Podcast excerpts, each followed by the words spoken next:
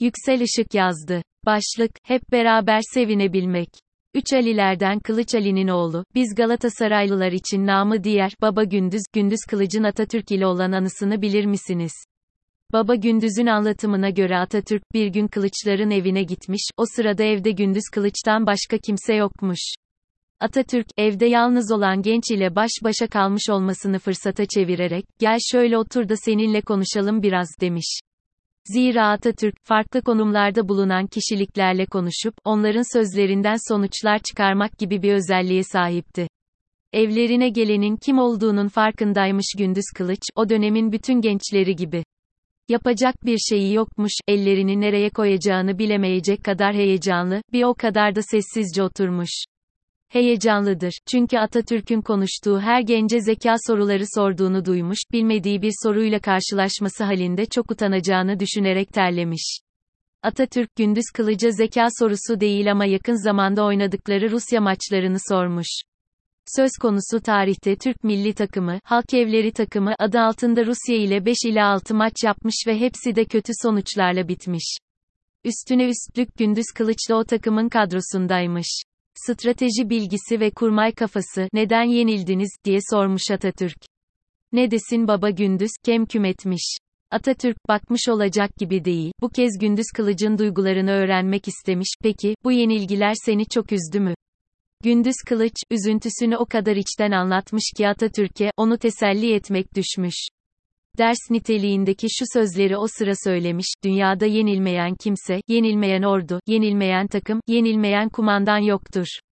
Yenildikten sonra üzülmek normaldir, bu üzüntü insanın yürek gücünü yok edecek, onu çökertecek seviyeye varmamalıdır. Yenilen hemen toparlanmalı, kendini yeneni yenmek için olanca gücüyle, azmiyle çalışmalıdır. Atatürk'ün içtenliği, gündüz kılıcı rahatlatmış. Sohbet samimi bir havada sürerken, Atatürk, futbolun nasıl bir oyun olduğunu ve başarmak için neler yapılması gerektiğini de sormuş. Gündüz Kılıç, hemen eline kağıt kalem alıp, önce bir oyun sahası çizmiş. Çizdiği oyun sahası üzerine yerleştirdiği oyuncuları ve görevlerini anlatmış. O zamanlar savunma oyuncularına, müdafi, orta üçlüdekilere, muavin ve ileri üçlüdekilere de, muhacim, denirmiş. Gündüz Kılıç, sahadaki konumlarına göre futbolcuların görevlerini ve hedeflerini anlatınca Atatürk'ün cevabı şu olmuş, yahu desene bizim harp oyunları gibi, sizin işte strateji bilgisi ve kurmay kafası ister. Cumhuriyetin ikinci yüzyılına yaraşır bir Türkiye siyaset de öyle değil mi? Öncesini bir tarafa bırakalım. Zira Deniz Baykal dönemi CHP'si, Ankara'da Çankaya, İstanbul'da Kadıköy ve İzmir'de Konak ve Karşıyaka ile yetinirdi. Ana muhalefet partisi olmak yeterdi artardı Baykal için. Gelin görün ki AKP iktidarının ötekileştirici ve ayrımcı politikaları nedeniyle toplumsal bir sıkışıklık yaşanmış ve toplum nefes alabilecek bir çıkış için arayışa girmişti. Her ne kadar değişim, öznesi Baykal olan, sevimsiz bir mevzu üzerine gerçekleşse de Kılıçdaroğlu'nun gelişi bu sürecin sonucudur. Genel başkan olduktan sonra gerçekleşen ilk seçim, 2011'de yapılmıştı ve 2011'den bugüne girdiği seçimlerde gösterilen en büyük başarı, Ankara ve İstanbul'da dahil 11 büyük belediye başkanlığı seçimini kazanmaktı. Şimdi de Cumhurbaşkanlığı özelinde AKP iktidarını sandığın gücüyle ve meşru yollardan göndermek için çabaladığını görüyoruz. Bunun için, altılı masayı ilmek ilmek ördüğünü de biliyoruz.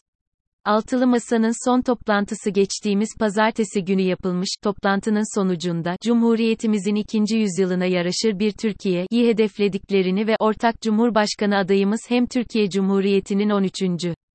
Cumhurbaşkanı hem de herkesin Cumhurbaşkanı olacaktır, tek aday etrafında birleşeceklerini açıklamıştı. Türkiye'nin ikinci yüzyıla umutlu ve güven içinde girebilmesini istemek yetmez, hiç kuşkusuz, bu talebin gerçekleşme sürecine kimin öncülük edeceği de önemlidir. Bu nedenledir ki önemli bölümü iktidar destekli medyanın aracılık ettiği aday kim sorusu da soruluyor. Aday, elbette önemli ancak görünen o ki olağan dışı bir gelişme olmazsa adı geçenlerin hangisi aday olursa yeni cumhurbaşkanının o olacağı anlaşılıyor. Nokta. Dolayısıyla isimlere takılmadan sükunet içinde önce ilkeler üzerinde anlaşıp, içinden geçilen bu süreçte, o ilkelerin taşıyıcı kolon görevi göreceği, güçlendirilmiş parlamenter sistemin manifestosunu oluşturmak çok daha büyük önem taşımaktadır. Bir noktanın daha altını çizmekte fayda var. CHP, altılı masanın amiral gemisi rolünü üstlenmiş bulunuyor. Bu rol, ilgisine çok büyük sorumluluklar yüklüyor. Ne demişti Atatürk? Yenilmek ve yenildikten sonra üzülmek normal ama, hemen toparlanmalı ve kendini yeneni yenmek için var gücüyle çalışmalı. Yenilgiden kurtulabilmek ve Cumhuriyetimizin ikinci yüzyılına yaraşır Türkiye'yi inşa edebilmek için yapılması gerekeni, Baba Gündüz şu şekilde ifade etmişti, bir halatı hep birlikte çekmek, hep birlikte üzülüp, hep beraber sevinmesini bilmek. Mümkün mü? Mümkün ve de gereklidir.